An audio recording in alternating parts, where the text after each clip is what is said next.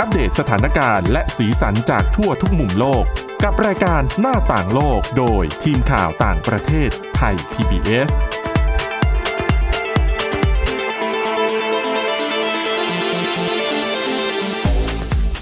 สวัสดีค่ะคุณผู้ฟังขอต้อนรับเข้าสู่รายการหน้าต่างโลกค่ะในวันนี้นะคะเรายังคงมีเรื่องราวที่เกี่ยวข้องกับสื่อบันเทิงนะคะที่นำเสนอเรื่องราวเกี่ยวกับกลุ่มคนที่มีความหลากหลายทางเพศซึ่งพบว่าในช่วงเป็น10ปีเหมือนกันนะคะความนิยมแล้วก็รายได้จากภาพยนตร์ที่มีเนื้อหาในลักษณะนี้เนี่ยเพิ่มสูงขึ้นนะคะทั้งในแง่ของรายได้แล้วก็ในแง่ของคนดูนะคะสำหรับวันนี้ค่ะเราจะมาพูดคุยนะคะคุณชนชยานานท์พร้อมสมบัติและดิฉันสวลักษณ์จากวิวัฒนาคุณค่ะค่ะสวัสดีคุณผู้ฟังค่ะค่ะซึ่งดิฉันว่าจริงๆก็ดีนะพอมีบทศึกษามีบทการสำรวจอะไรแบบนี้มันทำให้เราเข้าใจกระจ่างมากขึ้นจากที่ก่อนหน้านี้อาจจะแค่คิดไปเองว่าคนไปดูหนังเรื่องนี้เยอะมีการพูดถึงเยอะคนรุ่นใหม่อาจจะชอบแต่พอมีบทการสำรวจอะไรแบบนี้ขึ้นมาเนี่ยแล้วเขาก็จะมีคำอธิบายเหตุผลเนี่ยมันก็ทำให้เราเข้าใจเทรนด์หรือว่ารูปแบบของสื่อบันเทิงทั่วโลกได้ดีมากขึ้นนะคะอย่างผลการสำรวจอันนี้ค่ะเป็นของมหาวิทยาลัยโมนาชจากประเทศออสเตรเลียนะคะเขาศึกษาเรื่องการเปลี่ยนแปลงของอุตสาหกรรมภาพยนตร์และความหลากหลายทางเพศสองประเด็นนี้มารวมกันนะคะเขาบอกว่าเขาได้มีการวิเคราะห์ภาพยนตร์ฮอลลีวูดนะคะจำนวน 4,216 เรื่องที่ฉายในช่วงปี2007ถึง2014ก็คือ7ปีเลยนะคะ พบสถิติที่น่าสนใจค่ะว่าภาพยนตร์ที่มีตัวละครที่เป็นกลุ่มที่มีความหลากหลายทางเพศหรือสอดแทรกเนื้อหาในประเด็นนี้เนี่ยจะค่อนข้างเป็นที่ชื่นชอบของผู้ชมทั่วไป และมีรายได้นะคะสูงกว่าภาพยนตร์ที่ไม่มีตัวแทนของความหลากหลายทางเพศมากถึง29% นะคะและเขามองว่าภาพยนตร์นะคะที่มีเนื้อหาของคนที่มีความหลากหลายทางเพศคือภาพยนตร์เหล่านี้เนี่ยเนื้อหาในภาพยนตร์จะสร้างความตื่นรู้ในเรื่องประเด็นความเท่าเทียมทางเพศอัตลักษณ์ทางเพศแล้วก็ความหลากหลายของมนุษย์นะคะ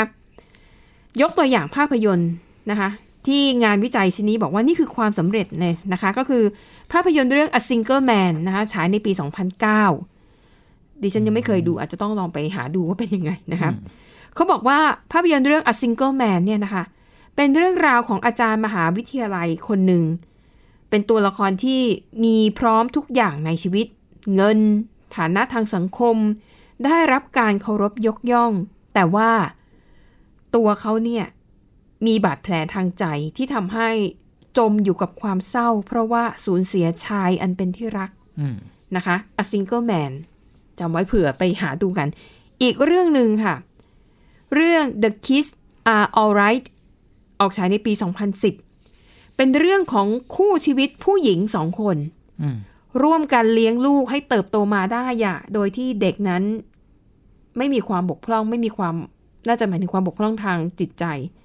นะคะก็เติบโตมาเป็นมนุษย์ที่มีความสมบูรณ์นะคะในบทวิจัยนะคะบอกว่าภาพยนตร์ทั้งสองเรื่องนี้ค่ะโดดเด่นด้วยการเล่าเรื่องความรักของคนที่มีความหลากหลายทางเพศได้อย่างเป็นธรรมชาติในหนังเนี่ยไม่ได้เน้นย้ำว่าทั้งสองคู่เนี่ยคู่รักทั้งสองคู่เป็นคนเพศเดียวกันแต่นำเสนอให้เห็นว่าความรู้สึกและความสัมพันธ์ของคู่รักที่เป็นเพศเดียวกันมันก็เป็นสิ่งปกติธรรมดาเหมือนคู่รักชายหญิงทั่วไปแล้วเขาบอกว่าสังเกตว่าภาพยนตร์ในยุคหลังๆเนี่ยก็จะนำเสนอในลักษณะนี้เช่นเดียวกันนะคะซึ่งเขาบอกว่าแล้วเหตุผลอะไรนะคะที่ทำให้ภาพยนตร์ที่มีตัวละครแบบ LGBT อยู่ในเรื่องเนี่ยมีแนวโน้มได้รับความนิยมแล้วก็มีรายได้มากขึ้นนะคะเขาบอกว่าอาจจะเป็นเพราะว่าผู้คนเนี่ยเปิดรับมากขึ้นนะคะแล้วก็แน่นอนกลุ่มคนที่เป็นคนหลากหลายทางเพศในชีวิตจริงๆของตัวเองเนี่ยก็อยากจะดูภาพยนตร์ในลักษณะนี้เหมือนกันนะคะแล้วก็การรับรู้ของคนเกี่ยวกับความหลากหลายทางเพศเนี่ยมันมีมากขึ้นซึ่งมันแตกต่างจากเมื่อก่อนนะคะ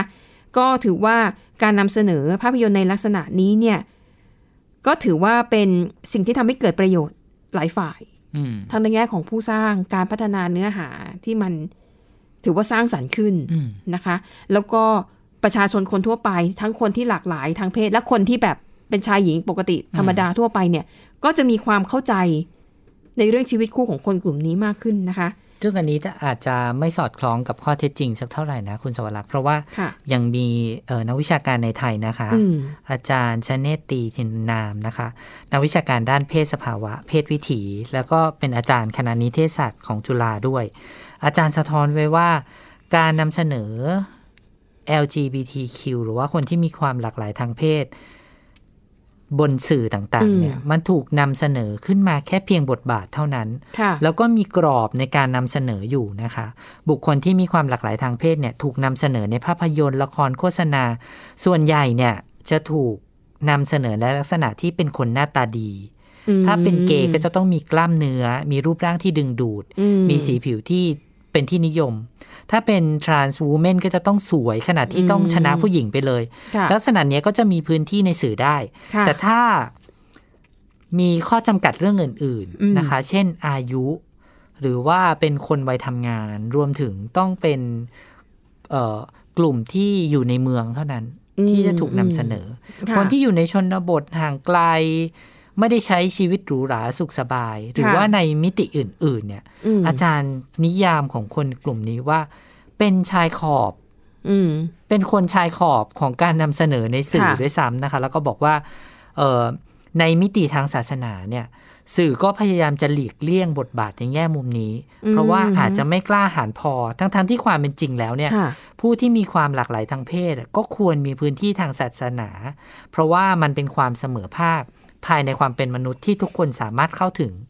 เรื่องของจิตวิญญาณเรื่องของความสงบสุขได้เหมือนกันเพราะว่าอย่างบางทีอะถ้าเราจะนำเสนอคนที่มีความหลากหลายทางเพศสักคนหนึ่งไปบวชเนี่ยคงจะเป็นปัญหาแน่เพราะว่าหลายคนก็อาจจะต่อต้านแต่ว่าหรือแม้แต่เรายังไม่ค่อยเห็นการนำเสนอผู้ที่มีความหลากหลายทางเพศไปร่วมปฏิบัติธรรมก็แทบจะไม่มีนะแทบจะไม่เห็นนะคะอันนี้ก็เป็นอีกมุมนึงแต่ถ้ามองในแง่ดีนะคุณสวรักษ์มันก็เป็นเรื่องดีนะเพราะว่าทุกอย่างมันต้องมีการค่อยๆเป็นค่อยๆไปเนาะเพราะว่ามันคงไม่มีอะไรที่ทำให้ดีดนิ้วแล้วทุกคนยอมรับเข้าใจดิฉันเชื่อว่าในยุคก่อนๆเนี้ยผู้หญิงก็ยังถูกกดทับมากกว่าในปัจจุบันมากมายนะคะต้องเป็นช้างเท้าหลังต้องเรียบร้อยต้องห้ามโชว์เนื้อหนังซึ่งในปัจจุบันมันถูกยอมรับว่าบุคคลเนี่ยมีความเสมอภาคในการที่จะแสดงออกในเนื้อตัวร่างกายของเราเนี่ยอย่างเป็นธรรมโดยไม่ไปละเมิดสิทธิของคนอื่นเนี่ยก็เป็นความชอบธรรมในการแต่งเนื้อแต่งตัวของเรานะเคยมีประเด็นหนึ่งที่ฉันรู้สึกว่าโอ้แปลกใจมากมีผู้หญิงที่เป็นน้องนักแสดงท่านหนึ่งไปเช่าคอนโดอยู่ไม่รู้คุณสวรักษ์เคยได้ยินข่าวนี้หรือเปล่าแล้วก็น้องเนี่ยใส่เสื้อครอปตัวสั้นๆนะคะซึ่งเป็นเสื้อครอปสายเดี่ยวแล้วก็กางเกงเอวต่ำหน่อยซึ่งเป็นลักษณะของการแต่งสไตล์ฮิปฮอปในยุคนี้ในวัยรุ่นนะแล้วก็มีนิติคอนโดเนี่ยไปทักน้องว่าอยู่คอนโดนี้จะต้องแต่งตัวให้สุภาพเพราะว่ามีผู้หลักผู้ใหญ่อยู่ที่นี่เยอะซึ่งน้องคนนี้ก็แบบตกใจมากว่าเขามาอยู่คอนโดนี้โดยการเช่าเข้ามาอยู่เนี่ยไม่ได้คิดว่าเป็นพื้นที่ส่วนตัวของเขาแล้วก็การแต่งตัวของเขาเนี่ยก็ไม่ได้ไปเดือดร้อนใครใช่ตรงๆในส่วนดิฉันนะดิฉันคิดว่ามันไม่ได้โป๊คุณสวรักษ์มันไม่ได้โป๊ขนาดที่ใครจะติติงเพราะว่าไม่ได้ลักษณะการใส่ชุดว่ายน้ำเดินออกมานอกสระว่ายน้ำคุณสวรักษ์นึกออกไหมมันเป็นชุดที่ออกจะดูสปอร์ตอ่ะเนาะแต่ว่ามันเป็นเรื่องของทัศนคติของคนแล้วมันกลายเป็นประเด็นใหญ่พอสมควรนะคุณสวรักษ์เพราะว่าน้องคนนี้เนี่ยลงคลิปถ่ายภาพตัวเองที่ใส่ชุดเนี้ยแล้วก็เดินไปตามถนนแล้วก็อธิบายว่าเกิดอะไรขึ้นกับเขาแล้วร้องไห้คุณสวรักษ์ปรากฏว่ามันกลายเป็นไวรัลในเวลาอันสั้นคนเนี่ยเข้ามาแสดงความเห็นกันมากมายเลยแล้วก็บอกว่ามีความดิฉันเห็นในคอมเมนต์น่ะพบว่ามันมีความตื่นตัวเกี่ยวกับสิทธิทางร่างกายของคนพอสมควรนะซึ่งถ้าเป็นยุคก่อนนะคุณสวรักษ์น้องคนนี้จะต้องถูกตำหนิเยอะว่าแบบก็ดูสิก็แต่งตัวแบบนี้ไงก็สมควรให้เขาว่าแล้วอะไรอย่างเงี้ยนะคะแต่ปัจจุบันเนี่ยมันมีโลกอีกมุมนึงที่เราเห็นชัดเจนว่าคนในปริมาณเนี้ยเพิ่มขึ้นอย่างเห็นได้ชัดหรืออาจจะ เท่ากับคนที่ไม่เห็นด้วยเลยด้วยซ้ำนะคะเพราะว่าแล้วสุดท้ายแล้วเนี่ยนิติบุคคลคนนั้นต้องมาขอโทษน้องคนนี้นะคะแต่น้องก็คิดว่าฉันไม่ควรอยู่คอนโดนี้ต่อไปเขาแค่เช่าใช่ไหมล่ะก็ย้ายก็ได้เขาก็เลยยอมเสียเงินค่าเช่าแล้วก็ย้ายออกนะคะดิฉันว่าสาเหตุหนึ่งอาจจะเป็นเพราะว่าสื่อสังคมออนไลน์มันทำให้เด็กๆเยาวชนเนี่ยเขามีที่ให้แสดงความคิดเห็นลองคิดดูถ้าเป็นเมื่อก่อนน่ะมันไม่มีไงก็มีแค่หนังสือพิมพ์วิทยุใช่ไหมแล้วก็เวลาเขาเชิญก็ต้องเชิญผู้ใหญ่เชิญนักวิชาการจะไม่ค่อยมีใครเชิญเด็กตัวเล็กๆไปแบบให้ความเห็นหรอกสื่อมันถูกกำหนดโดยคนใดคนหนึ่งเนาะเป็นช่องทางแต่ว่าเดี๋ยวนี้ใครก็เป็นสื่อได้เนาะก็มีสิทธิ์จะพูดพอมีสื่อสังคมออนไลน์เด็กๆเขารู้สึกเขาคิดยังไงครับก็เขาก็โพสต์ออกมาเลยมันก็เลยทำให้เห็นความเห็นที่มันหลากหลายมากขึ้นนะคะเช่นเดียวกันค่ะอย่างกรณีที่ว่าเอ๊ะทำไมภาพยนตร์ที่มีเนื้อหาของพวก LGBT เนี่ยมันได้รับความนิยมมากขึ้นนะคะศาสตราอาจารย์ที่ทำวิจัยชิ้นเนี้ยของมหาวิทยาลัยโมนาชเนี่ยนะเขาก็มองว่าเป็นเพราะว่าสังคม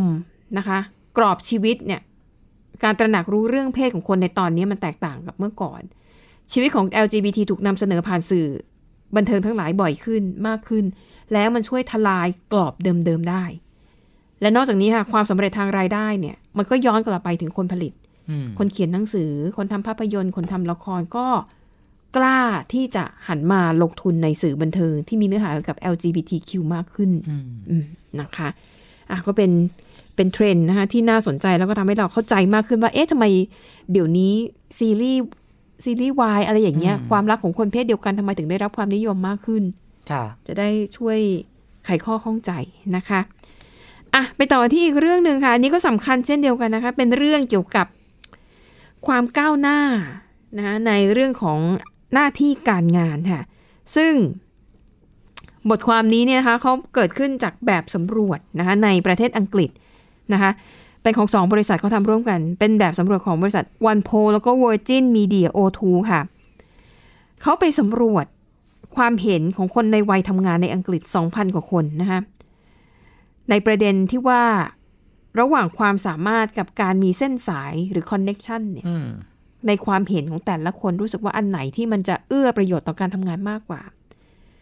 ปรากฏว่าคนที่ตอบแบบสอบถาม4ใน5ค่ะเชื่อว่าต่อให้ตัวเองจะทำงานหนักและงานมีคุณภาพมากแค่ไหนก็ตามไม่มีทางที่จะสู้คนที่มีสายสัมพันธ์ทางธุรกิจที่กว้างขวางได้จริงๆดิฉันใช้คำว่าเส้นสายอาจจะแรงเกินไปใช้คำว่าคอนเน็กชันอ่ะการมีสายสัมพันธ์รู้จักคนเยอะๆคำนี้น่าจะตรงกว่าเนาะผู้ตอบแบบสอบถาม 68% ค่ะมองว่าการมีคอนเน็กชันมีส่วนอย่างมากในการค้นหางานแล้วก็พาไปสู่ตำแหน่งที่ดีกว่า 58% มองว่าคอนเน็กชันมีส่วนช่วยให้ได้รับการโปรโมท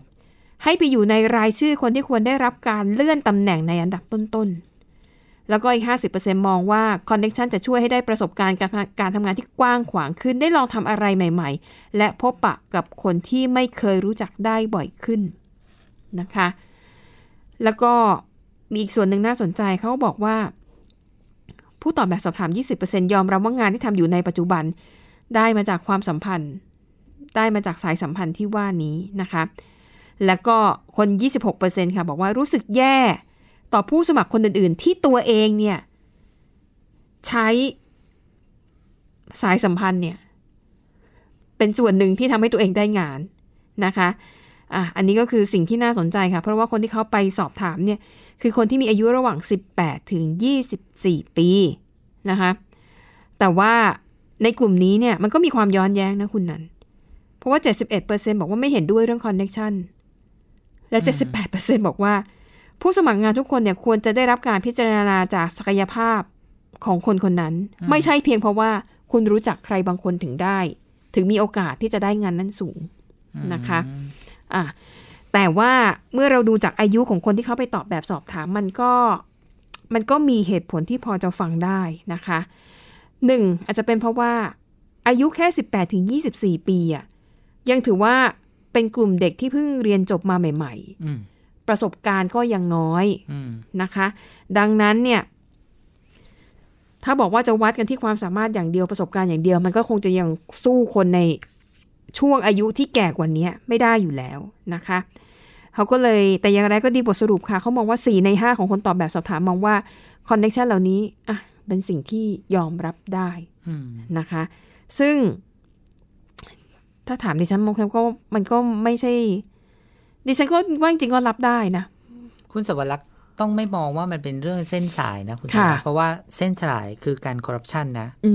ดิฉันคิดว่าเป็นการเอื้อต่อการคอร์รัปชันไม่ใช่การคอร์รัปชันเพราะว่าถ้าคุณสวรรค์มีน้องสาว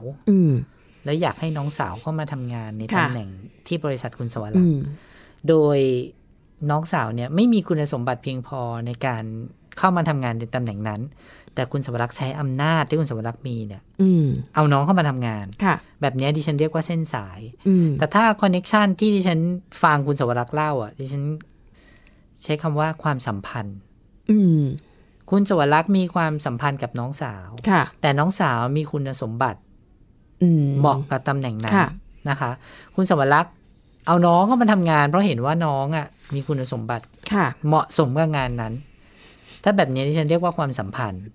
ถ้าคนตีความคำว่าเส้นสายกับความสัมพันธ์ต่างกันบทสำรวจนี้ก็อาจจะมีตัวเลขออกมาต่างกันนะคุณสวรรค์และฉันก็คิดเพิ่มไปอีกหน่อยนึงว่าถ้าคำว่า connection มันหมายถึงมนุษยสัมพันธ์ล่ะเราเห็นหลายคนนะคุณสมรักที่เติบโตในหน้าที่การงานด้วยการที่เป็นคนน่ารักอาจจะไม่เก่งมากแต่ว่าคุยกับใครแล้วไม่มีปัญหาเลยสามารถประสานงานกับคนนู้นคนนี้ได้อย่างราบรื่นไม่มีปัญหาหน้าบึ้งไม่มีปัญหาการเข้ากับคนอื่นไม่ได้คนพวกนี้ถึงแม้ไม่เก่งมากแต่ก็ควรเติบโตในสายงานนะคะเพราะว่าสามารถที่จะรักษาศักยภาพในการทำงานขององค์กรให้มันไปสู่ลู่ทางที่ควรจะเป็นได้ค่ะเรียกง่ายๆเป็นเหมือนน้ำมันนะคุณสวรรค์เทลงไปที่ไหนก็ไหลไปได้ง่ายๆอ่ะดีกว่าคนที่เป็นโคลนอ่ะเก่งมากเลยแต่เป็นโคลนมันหนักนะคุณสวรรค์เทไปที่รางตรงไหนมันก็ไปจมอยู่ใต้น้ำมันไม่เคลื่อนไปข้างหน้าก็คิดได้หลายแบบนะดิฉันว่าค่ะซึ่งจริงๆว่าดิฉันว่าการสร้างสายสัมพันธ์หรือว่าการรู้จักคนมากๆเนี่ยมันก็เป็นโอกาสนะใช่เป็นการเพิ่มโอกาสให้ตัวเองด้วยนะคะเพราะอย่างบางบริษัทอาจจะเป็นบริษัทเล็กๆที่แบบอยากรับคนแต่ก็ไม่ได้อยากจะประกาศแล้วก็แบบให้คนมาสมัครอะไรเยอะแยะไม่อยากจะอึกกระทึกโครมมากก็อาจจะใช้วิธีถามคนรอบๆมีญาติไหมมีน้องไหมหรือแม้แต่ในสถานศึกษาเนี่ยเป็นคอนเนคชันรูปแบบหนึ่งที่ในยุคก่อนนะยุคของเราเนี่ยพี่ชวนน้องมาทำงานเนี่ยมีเยอะมากอุ๊ยเนี่ยน้องสถาบันชั้นเก่งไหมเพราะว่าเอ้ยฉันเคยทำงานกับมันเก่งนะชวนมันมาดิฉันก็ได้งานด้วยวิธีการนี้นะคุณสวรรค์ดิฉันน่าเคยมาฝึกงานที่สถานีโทรทัศน์นี้แหละก่อนหน้านี้ก่อนที่มาเป็นชื่อนี้นะคะก็รู้จักกับพี่ที่ทำงานที่นี่ก่อนแล้วก็บอกเอ้ยแกมาฝึกงานสิที่นี่พี่หนูขอมาฝึกงานหน่อยอะไรอย่างเงี้ยนะคะก็พอฝึกงานไปจบไปแล้วนะคะแล้วแต่ว่าพอมีตำแหน่งว่างอ่ะพี่เขานึกถึงนะคะพี่เขาก็โทรเรียกบอกแกมาลองไหมอันนี้ถ้าจะถือว่าเป็นเส้นสายได้ไหมอ่ะแต่ฉันเรียกมันว่าความสัมพันธ์นะไม่ใช่เส้นสายเนาะแกก็ถือเป็นคอนเนคชันรูปแบบนึงนะใช่ไหมค่ะเพราะว่าพี่เห็นว่าเอ้ยน้องคนนี้น่าจะทำได้ก็เลยชักชวนกันเข้ามานะคะซึ่งฉันเชื่อว่าส่วนใหญ่การรับสมัครงานในสายงาน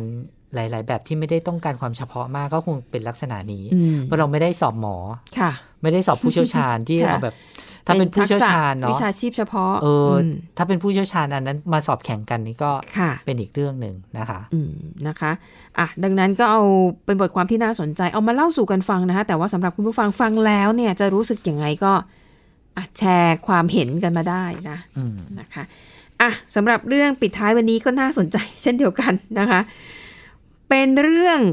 เกี่ยวกับอาการของคนที่ชอบทำตัวเป็นสารเตี้ยนะคะซึ่งอันนี้มาจากงานวิจัยเลยนะคะ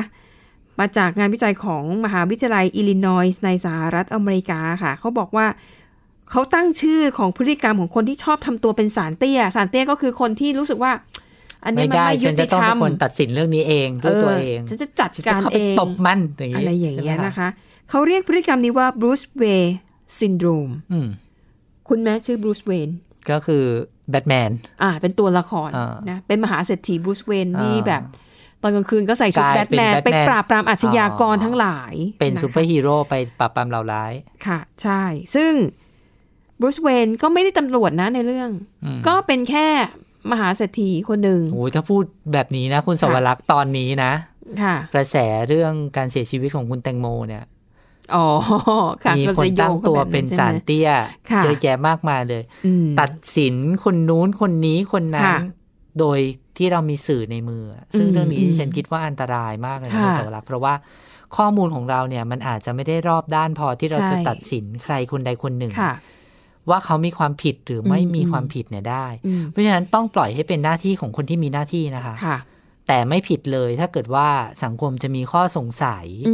แล้วก็ไปขอให้หน่วยงานอื่นๆที่นอกเหนือจากคนที่ทำหน้าที่อ่ะเขาช่วยตรวจสอบซึ่งอันนี้เป็นเรื่องดีนะคะแล้วไอ้ภาวะนี้มันเป็นยังไงนะคะคุณสมบัติคล้ายๆแบบนี้ไหมเขามีการทดลองด้วยนะคะเขานำผู้ร่วมทดลองนะทั้งจากสหรัฐอเมริกาอินเดียแล้วก็นิวซีแลนด์ให้ทำแบบสำรวจออนไลน์นะคะเพื่อประเมินว่าคนคนนั้นเนี่ยมีลักษณะของการทำตัวเป็นศาลเตี้ยหรือไม่ทีนี้คนที่เรียกว่าจะถูกลงโทษอะไรอย่างเงี้ยก็คือคนที่อยู่ในครอบครัวหรืออาจจะเป็นลูกน้องในสายงานของคนคนนั้นนะคะที่ทำหน้าที่ที่ทำแบบสำรวจออนไลน์ค่ะเขาบอกว่าทีมงานเนี่ยเขาได้พัฒนาเรียกว่าอะไรนะเป็นชุดที่จะตรวจสอบความเป็นศาลเตี้ยในตัวคุณนะชุดคำถามนี้ชื่อ Vigilance Identity Scale นะคะชื่อย่อของแบบทดสอบนี้คือ WIS VIS WIS ก็ซึ่งไอแบบสอบถามเนี่ยเขาจำลองมาจากตัวร้ายในภาพยนตร์หนึ่งในนั้นก็คือตัวบรูซเวย์นนี่แหละนะคะซึ่งลักษณะของตัวละครบรูซเวย์นเนี่ยคือลักษณะชอบติดตามพฤติกรรมของผู้คนแล้วก็พร้อมที่จะลงโทษคนคนนั้นเมื่อเกิดข้อผิดพลาดแม้ว่าตัวเองจะไม่ได้มีหน้าที่เกี่ยวกับเรื่องของศาลยุติธรรมหรือการใช้อำนาจทางกฎหมายแต่อย่างใดทั้งสิ้นแต่ก็อย่างที่เราแต่ถ้าฉันเห็นว่ามันไม่ถูกฉันก็จะลงโทษคนคนนั้นอะไรด้วยวิธีการต่างๆนะผลสำรวจออกมานะคะพบว่า1ใน5หรือ 20% ของผู้ตอบแบบสอบถามค่ะมีความกระตือรือร้นที่จะติดตามพฤติกรรมของคนเหล่านั้นอย่างใกล้ชิดนะคะหมายถึงคนในครอบครัวหรือลูกน้องในสายงานและเมื่อเกิดข้อผิดพลาดขึ้นแต่คนคนนั้นไม่ได้ถูกลงโทษเช่นอาจจะหัวหน้าที่ใหญ่กว่าทำไมไม่ลงโทษในคนนี้ล่ะคนนี้มันทำผิดพลาดหรืออะไรอย่างเงี้ยหรือลูกอาจจะทำผิดอะไรมาแล้วผู้ปกครองก็